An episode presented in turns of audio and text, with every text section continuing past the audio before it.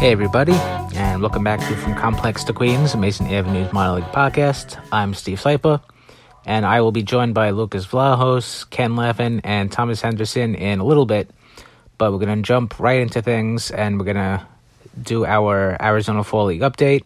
The A F L is just finishing its third week now, and we'll just start with the most important guy, Brett Baty, and he went three for twenty-one with a home run, two R B I, no walks, nine strikeouts, and an error. So that brings his season total now to two thirty-four, three thirty-nine, four oh four in thirteen games, with eleven total hits, three doubles, one triple, one homer, six R B I, seven walks, and twenty-two strikeouts. Next up is Carlos Cortez, and this week he went two for eleven with an R B I, two walks, two strikeouts, and an error.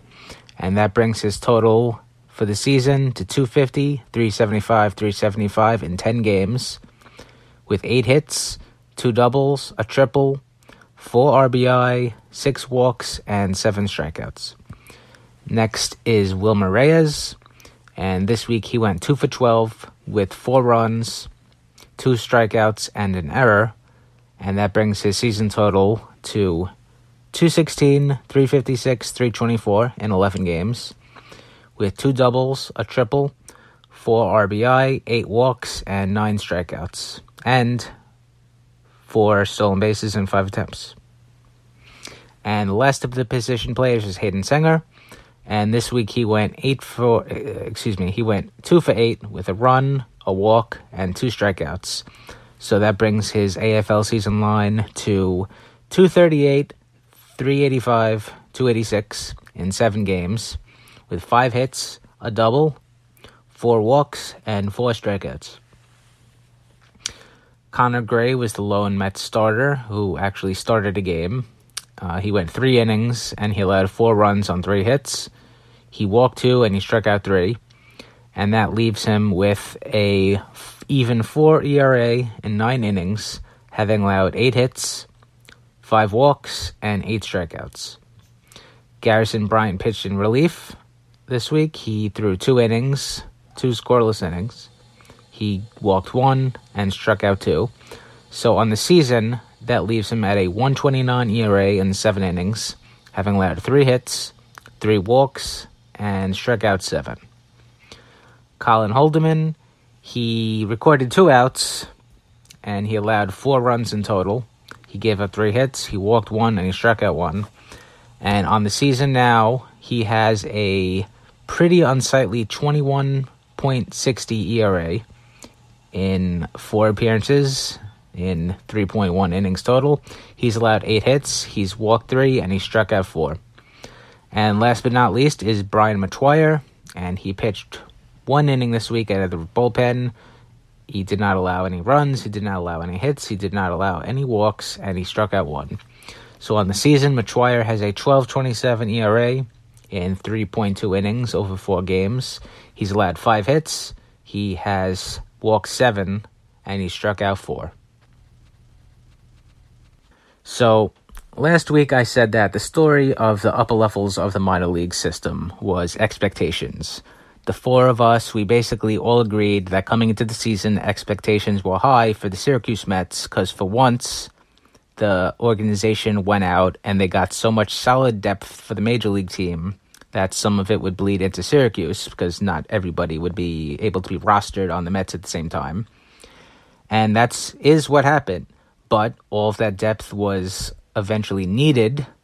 And to paraphrase Thomas, it was a boon for the Mets, but bad for Syracuse because that team got drained of most of the talent that we expected it to have.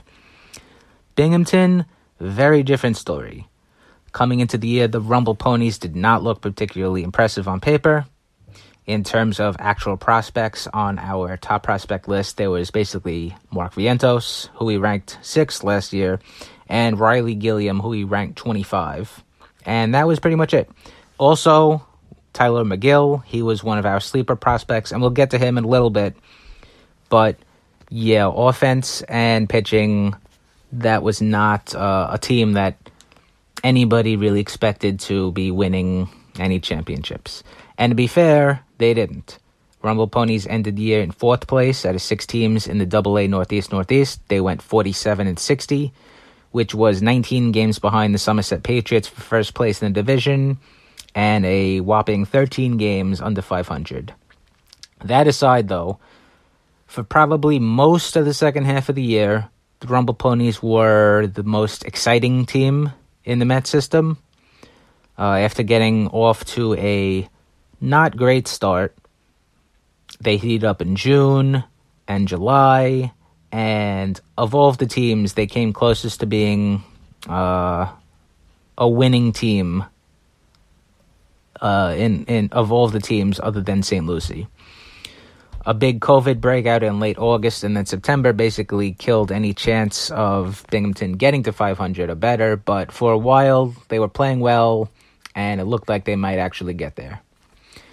A major reason why Binghamton surged late in the year was because of the aforementioned Mark Vientos. In seventy-two games, he hit two eighty-one, three forty-six, five eighty with twenty-two homers, twenty-six walks, and eighty-six strikeouts. Then at the end of the year, he got promoted. He got into eleven games in Syracuse. And for the season as a whole, he hit two eighty-one, three fifty-two, five eighty-one with twenty-five homers, thirty-three walks, and one hundred strikeouts in eighty-three games. I don't want to say Vientos is divisive, because that's not really the right word, but I feel like I'm on an island over here, being his biggest supporter, whereas everyone else has moved on to other prospects, and he doesn't get the attention and he doesn't get the accolades that he should. For the beginning of the year, it looked like I was going to have egg on my face, not going to lie. Um, Brett Baty, the other star third baseman in the Mets system, he got off to a good start in Brooklyn, while Vientos got off to a eighteen and seventy-eight start in May, which which translates to a two thirty-one, two seventy-nine, four ten batting line. The thing is, though, we don't have too much data on Vientos, even though he's been in the system for a couple of years now. We only have one year of data on him playing in full season ball. He got drafted in twenty seventeen and was in short season ball that year and in twenty eighteen. And then obviously twenty twenty never happened.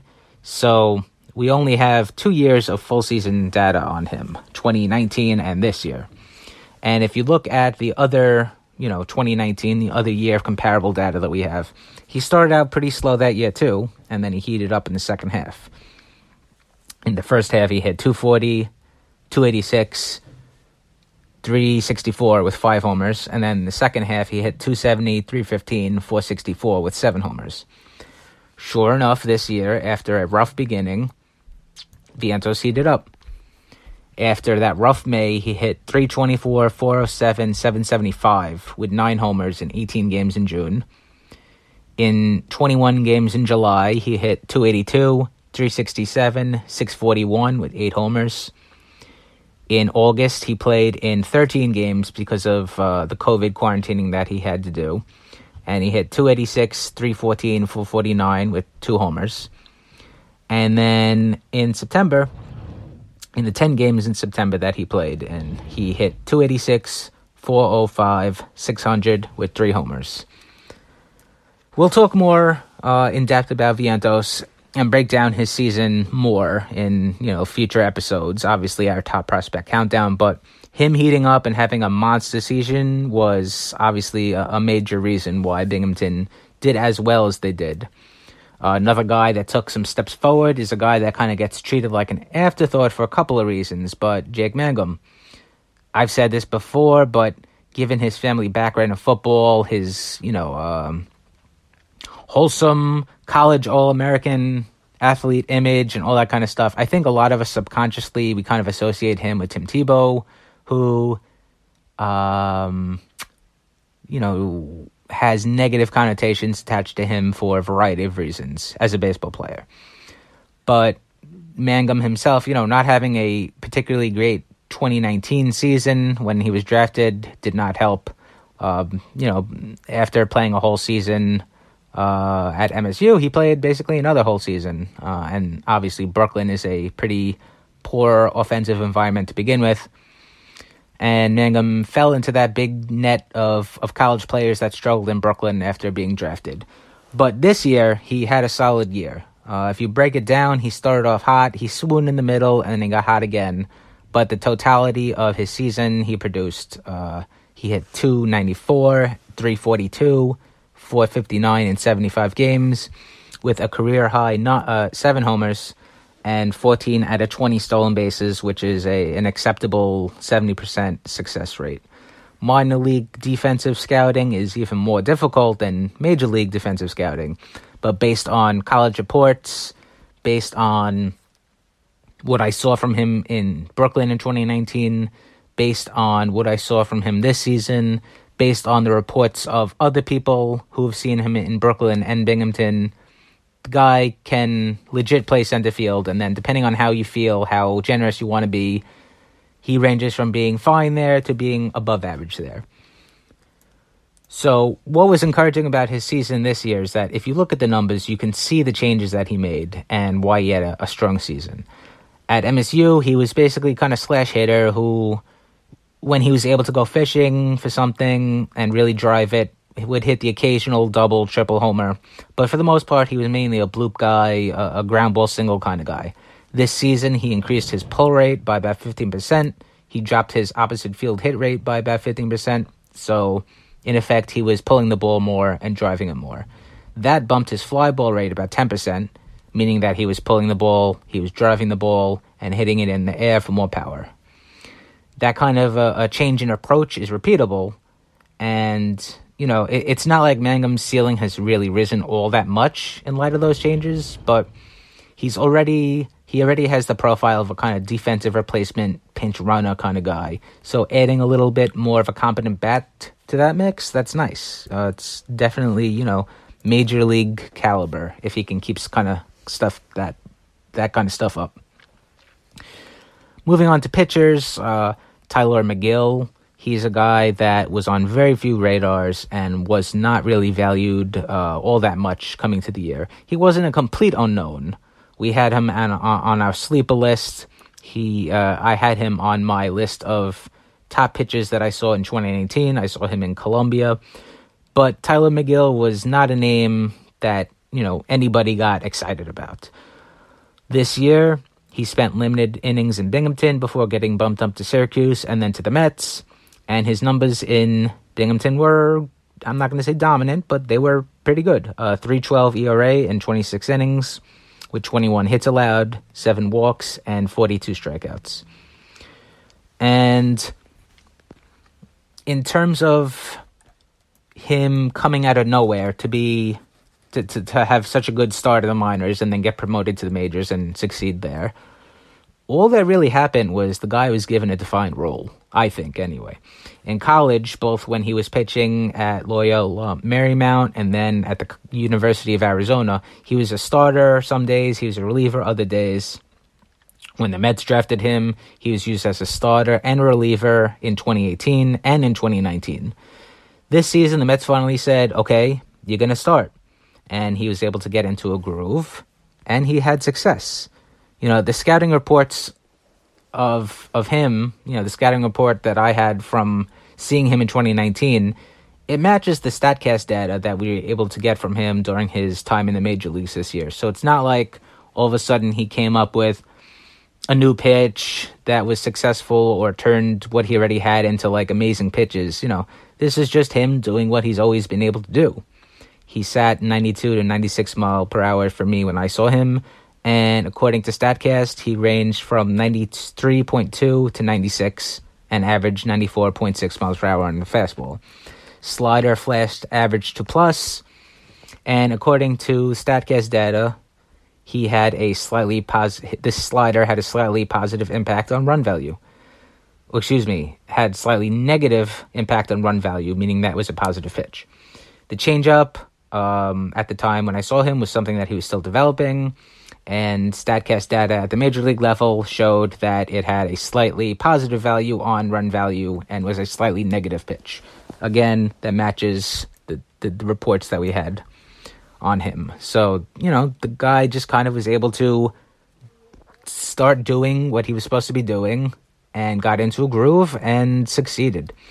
Uh, I feel I feel like I'm starting to run a little long on time here. Oops, but you know, a couple of other guys I just want to mention. Uh, Adam Oller, another guy contributed to Binghamton having a strong second half. Um, he was really better in his month in Syracuse than he was during uh, during his time with the Rumble Ponies, but he had a decent four point oh three E R A in seventy-six innings, and he uh, definitely ended his season in Binghamton really strong. Uh, José Butto, kind of the inverse. He was eh in Brooklyn, but then when he got bumped up to Binghamton, he was solid. He had a three point one two E R A in forty point one innings. Carlos Cortez, uh, his numbers were almost identical to his twenty nineteen numbers with Saint Lucie, but he was finally able to start hitting for more power in, in Binghamton, an environment that was uh, more conducive to hitting for power. Uh, he slugged about one hundred points higher. He bumped his W O B A about ten points up, and his W R C plus by exactly one point, from one hundred nineteen to uh, one hundred twenty this year. Uh, Brett Baty, another guy, you know, we'll we'll talk about him more next week since he spent the majority of his season in Brooklyn, but he was solid in the forty games that he spent in Binghamton. So yeah, a bunch of players on the Binghamton Rumble Ponies, a bunch of players on the team either lived up to the expectations that we already had for them or they exceeded them. And that is why, you know, pretty much uh, the the twenty twenty-one Rumble Ponies, you know, weren't they weren't a great team, but it was an exciting team and a pretty fascinating team in terms of seeing player development. So last week when I was discussing Syracuse on my little section here, um, they... really the main takeaway for them wasn't the their contribution to the Mets minor league system, because as we've talked about ad nauseum, and anyone who's listening to a Mets minor league podcast, especially in no in uh, what's about to be November, when because this was recorded on Halloween, when it was about to be November and the season is all but over for the Mets and we don't even know who's going to be running things. Um, like their best contribution was that they helped the Big Mets do a lot of good things, and helped the Big Mets keep their first place lead that they ended up did not, that they ended up squandering when everyone came back, ironically. But the whole replacement stuff and the whole, um, all of the guys who really came up and kind of kept them afloat. The Mason Williamses, the Travis Blankenhorns, the uh, Tyler Magills, the guys like that. All of those guys were integral, and they wouldn't be there if they weren't signed to play in Syracuse. While Syracuse suffered greatly from that because they weren't there to play and be a competitive team, it's that was their best contribution, really. And now, this week, we're talking about Binghamton. Binghamton did not do that, and they were also bad. Binghamton, uh, they went forty-seven and sixty. Um, and the real, I would say the real one takeaway from this is Baty played forty games there and was solid, um, didn't hit for a ton of power, but made good to- made solid contact, had a good, like, an okay batting average, had a good O B P, which is nice. Obviously, batting average matters the least out of all of that, but still, the main takeaways for Binghamton, in my view, is that it was the Mark Vientos breakout party session. Um, Vientos went nuts this year. And I think Vientos was someone that, I know I can only speak for myself here, but I definitely felt this. I had so much prospect fatigue with Mark Vientos, despite him only being twenty-one. I mean, they drafted Vientos when he was seventeen um, in twenty seventeen. Like, that is a long time ago um, in baseball terms. So he's been around. And it just felt like he felt older in my head. Like, my head, he felt like he was someone who was never going to get there. And then this year, he hit two eighty-one, three forty-six, five eighty, five eighty. Um, hit twenty-two home runs in seventy-two games. He was just really, really good for Binghamton in a season where they just didn't have a lot going for them. Um, one of the other guys who was really good was Carlos Rincon, who they got for Billy McKinney um, when they D F A'd McKinney as part of the replacement stuff when they had eight hundred people coming back and they needed a spot. Um, Rincon was really good. Uh, hit two sixty-eight, three nineteen, five thirty-seven. Um, ten homers in thirty-eight games. Um, they were they, they were just top heavy, like those guys. And Jake Mangum had a strong season, had an had an eight hundred O P S, uh, hit a career high seven home runs, played his normal good defense. But a lot of their a lot of the team is just kind of guys who aren't gonna make it. I don't want to say that. This team does not have a lot of high upside to it. Even Hayden Senger, who is going to be, at least for me, in my top fifteen, maybe even closer to ten than fifteen, and when we make our list, is a backup catcher type. Like, he's Tomás Nido's replacement when Tomás Nido is either starts to become ineffective or he moves on to greener pastures or whatever may happen to Tomás Nido in a few years. Um, uh, that's really it. Like, the guys here, there wasn't a lot of high upside. There wasn't a lot of stuff to write home about, and that's why you go forty-seven and sixty. On the pitching side, um, the pitching was rough. Like, Andrew Mitchell had a good seventeen-game stretch as a reliever. Um, Riley Gilliam was horrible, had a nine eighty-eight E R A in twenty games, which is a big red sign.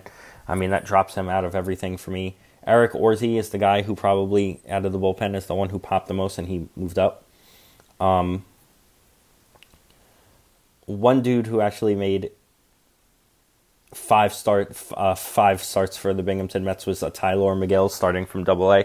He's the only one who really helped the big club. But yeah, I mean, this Binghamton season, the twenty twenty-one Binghamton Mets season, belongs to Mark Vientos.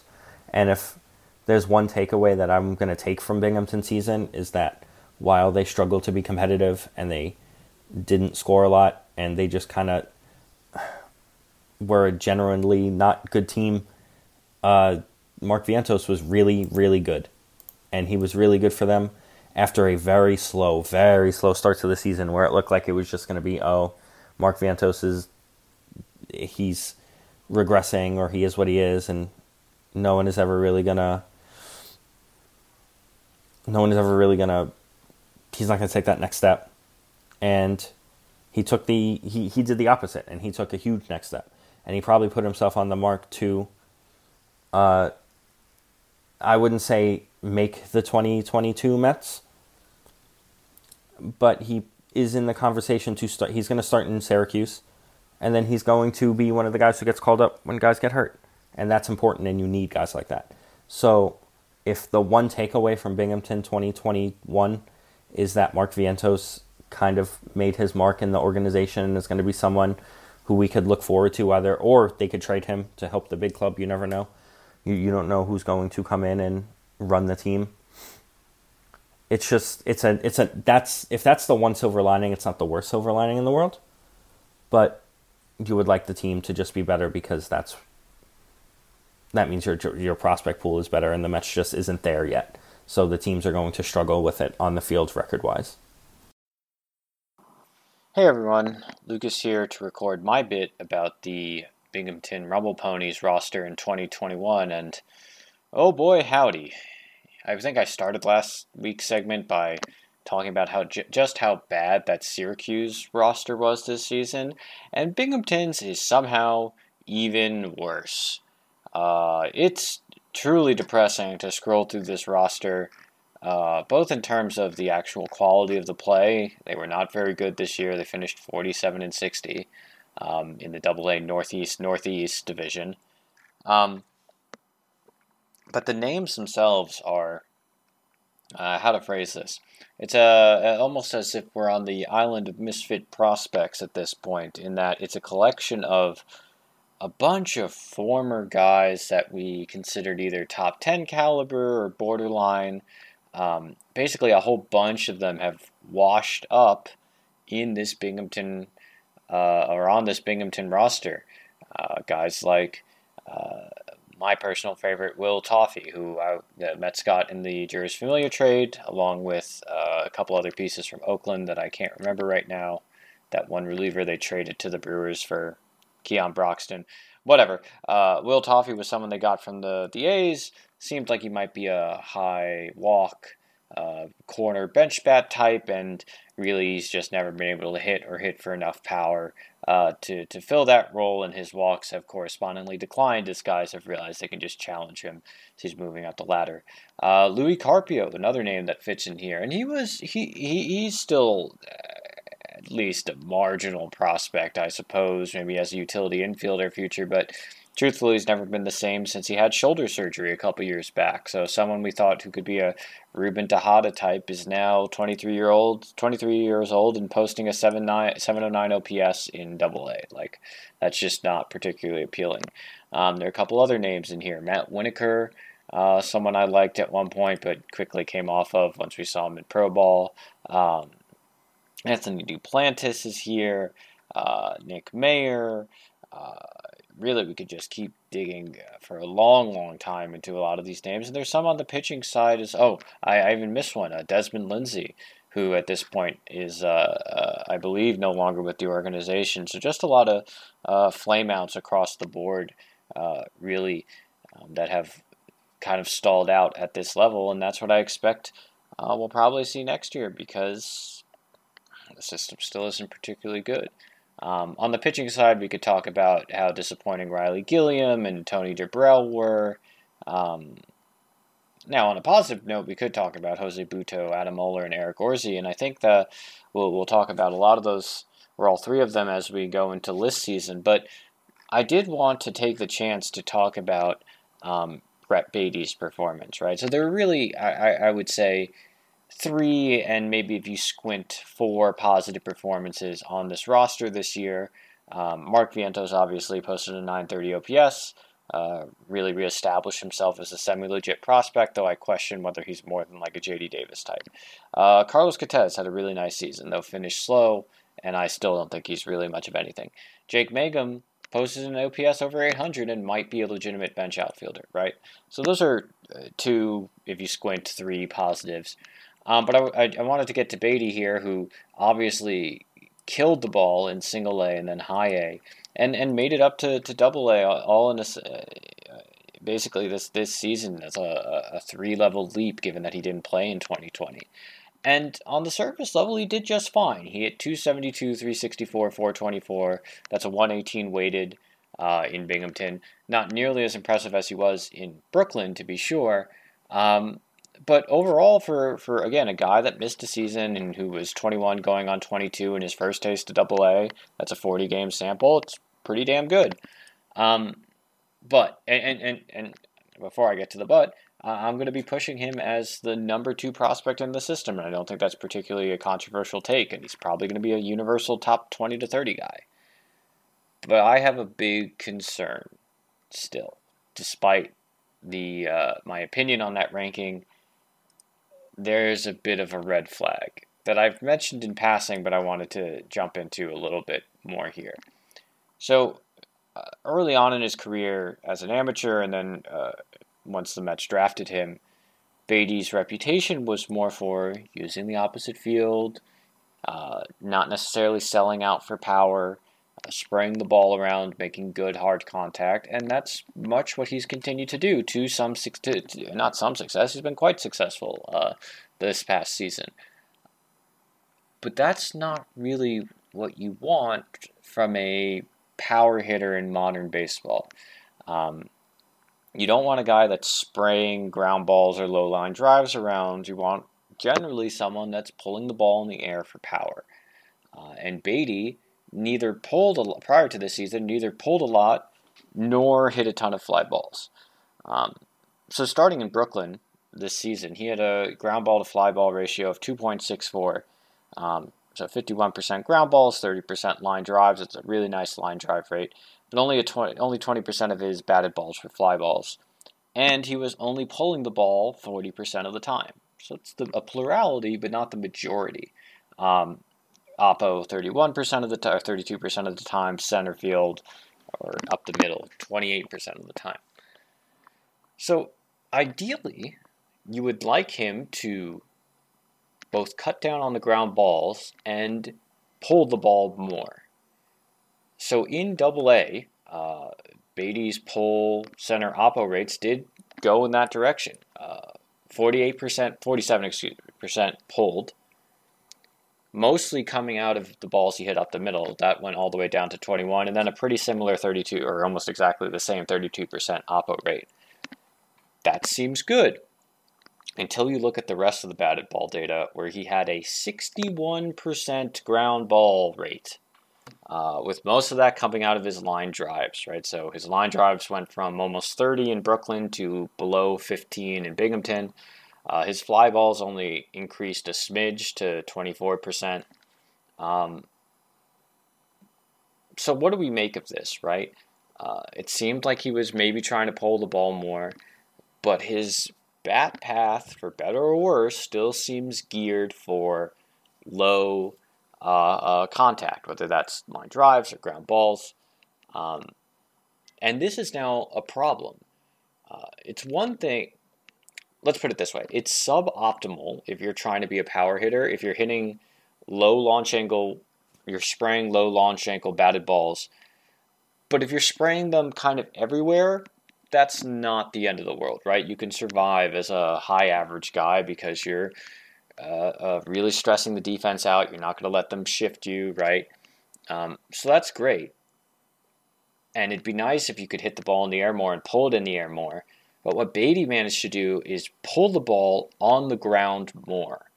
And that's even worse than what he was doing in Brooklyn, right? Like a pulled ground ball, particularly for a left-handed batter, is the easiest play in modern baseball, right? With the advent of shifting uh, and defensive positioning, et cetera.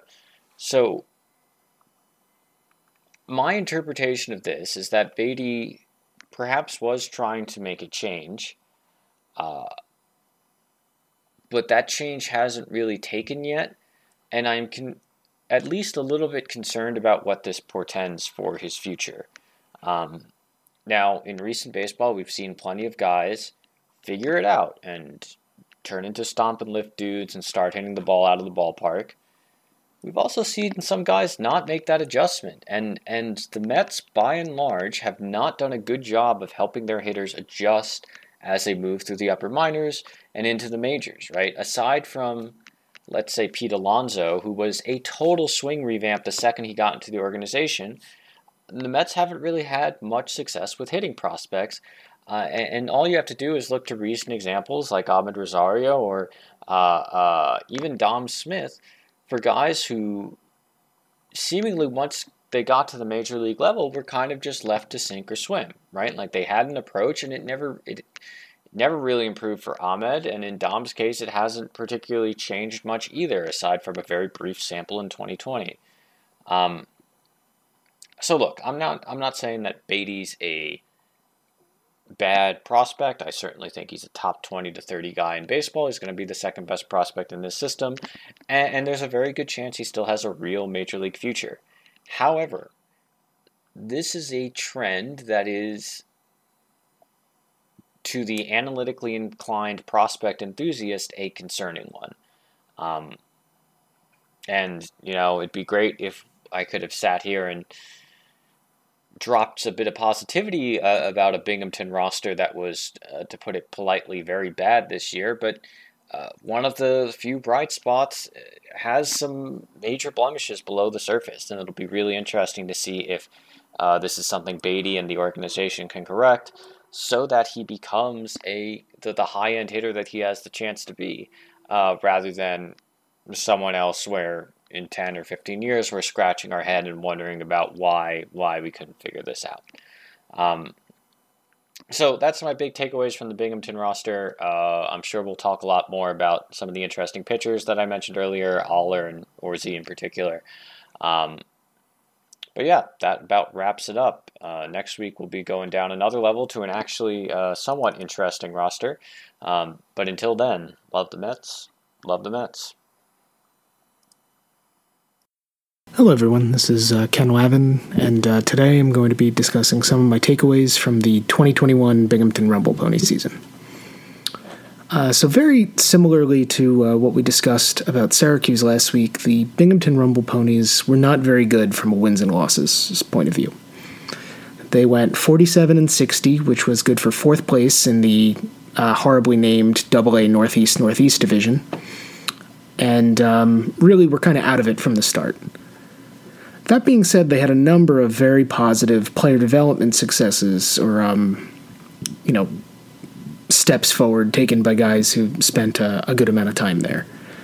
Uh, the first one who comes to mind uh, of guys who spent most of the season in Binghamton and kind of had a, a bit of a, a breakout or um, you know renaissance of sorts was uh, Mark Vientos, who we also talked about last week, but um, it, it's kind of hard to tell the, the story of the twenty twenty-one Binghamton Rumble Ponies without talking about arguably their best hitter.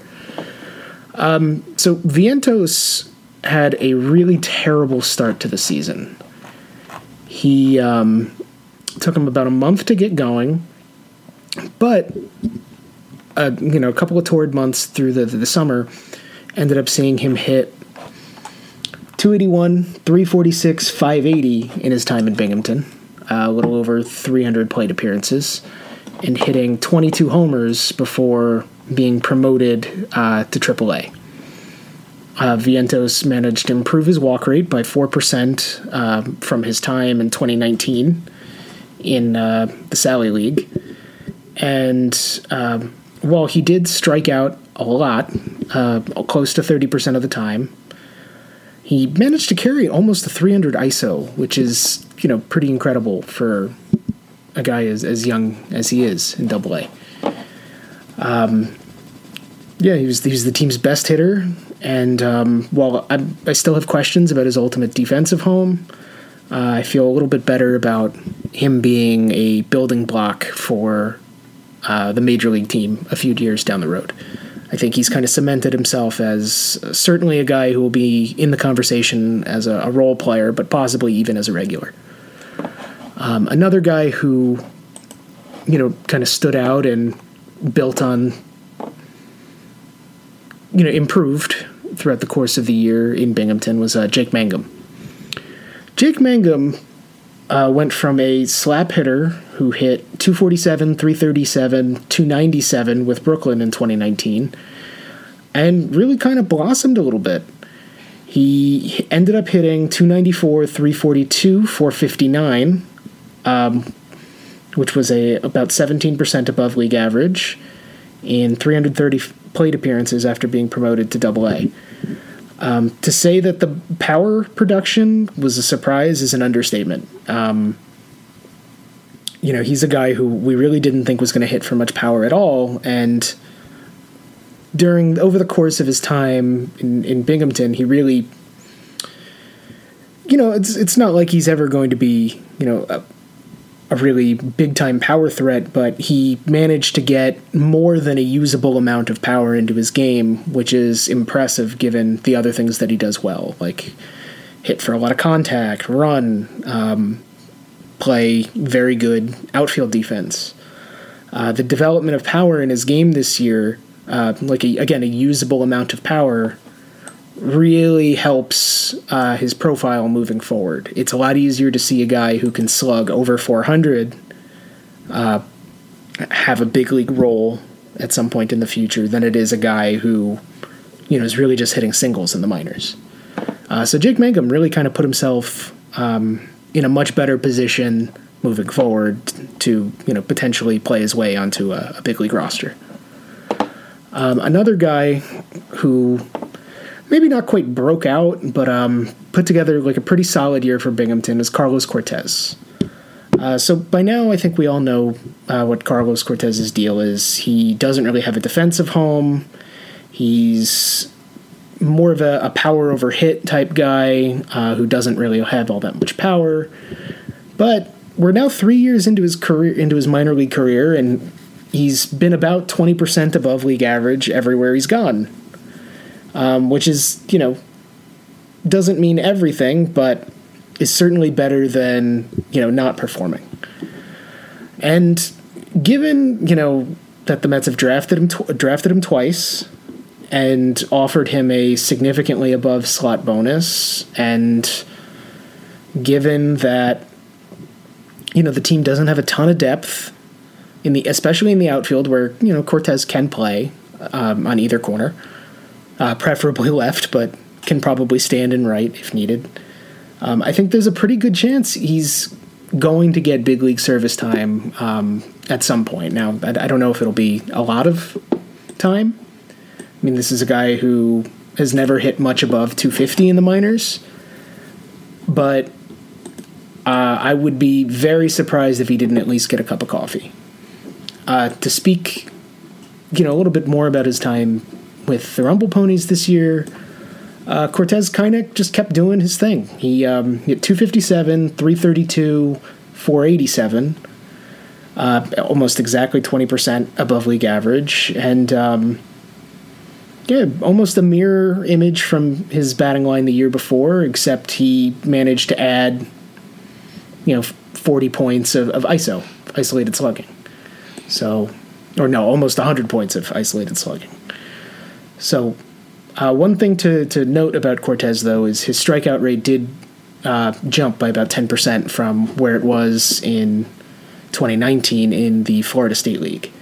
Um, so there's a little more swing and miss to his game than he had ever shown previously, but with that came a little more power.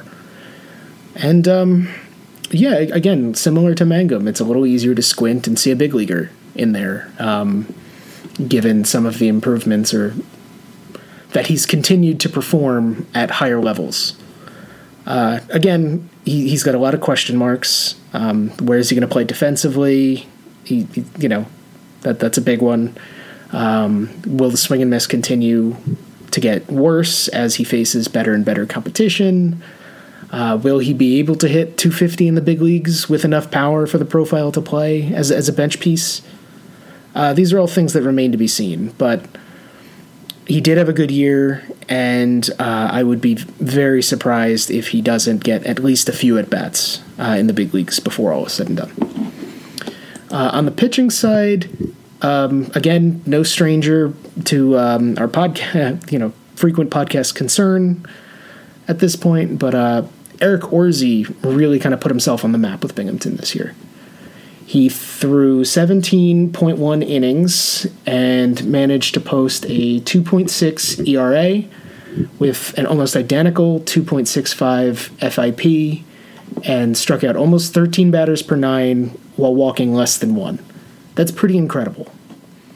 Uh, he did give up, you know, quite a few homers, uh, over one per nine, but he also managed a, a ground ball rate well above fifty percent, fifty-two point six percent, and the strikeout to walk ratio is legitimately elite. Um, Eric Orsi kind of put himself in a position where I, I think next year he's most definitely going to be in the, the big league reliever churn and has a chance to be a pretty good big league reliever. So um, he's definitely a guy who put himself on the map this year with Binghamton and um, you know, should play a bigger role uh, next year and moving forward. Um, beyond that, uh, was very impressed with how Brett Baty adjusted. Uh, we'll talk about him more next week when we, we do our Brooklyn review. But Baty continued to hit, didn't really skip a beat after being promoted from uh, Brooklyn in the middle of the season. In one hundred seventy-six plate appearances, he hit two seventy-two, three sixty-four, four twenty-four, Uh, eighteen percent above league average, and managed to keep his strikeout rate right around twenty-five percent while walking uh, twelve point five percent of the time. So really continued, despite being at a higher level of competition, uh, to perform. And uh, it'll be interesting to see um, where the Mets decide to play, place him to start next season. I'd, I'd imagine he's probably had, slated to go back to Binghamton for a little bit, but you could make the argument, given his um, age and everything, that he should start in triple A, but that remains to be seen. Um, yeah, so so Binghamton had a few real development successes and um, a few strong seasons from guys, despite their record, and um, hopefully the the prospects who performed there will continue to build on that success moving forward in triple A and beyond. All right, everybody, that is the show. And as always, if anyone has any questions, comments, or whatever, you can send us an email at our email address from complextoqueens at gmail dot com. You can follow us on Twitter and shoot us questions there. I am at Steve Siper.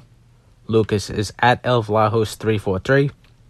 Ken is at Ken Levin ninety-one, and Thomas is at Sad Met Season S Z N. Subscribe to the podcast wherever you get your podcast from, rate and review it, and of course we thank you for listening. So until next week, love the Mets, love the Mets.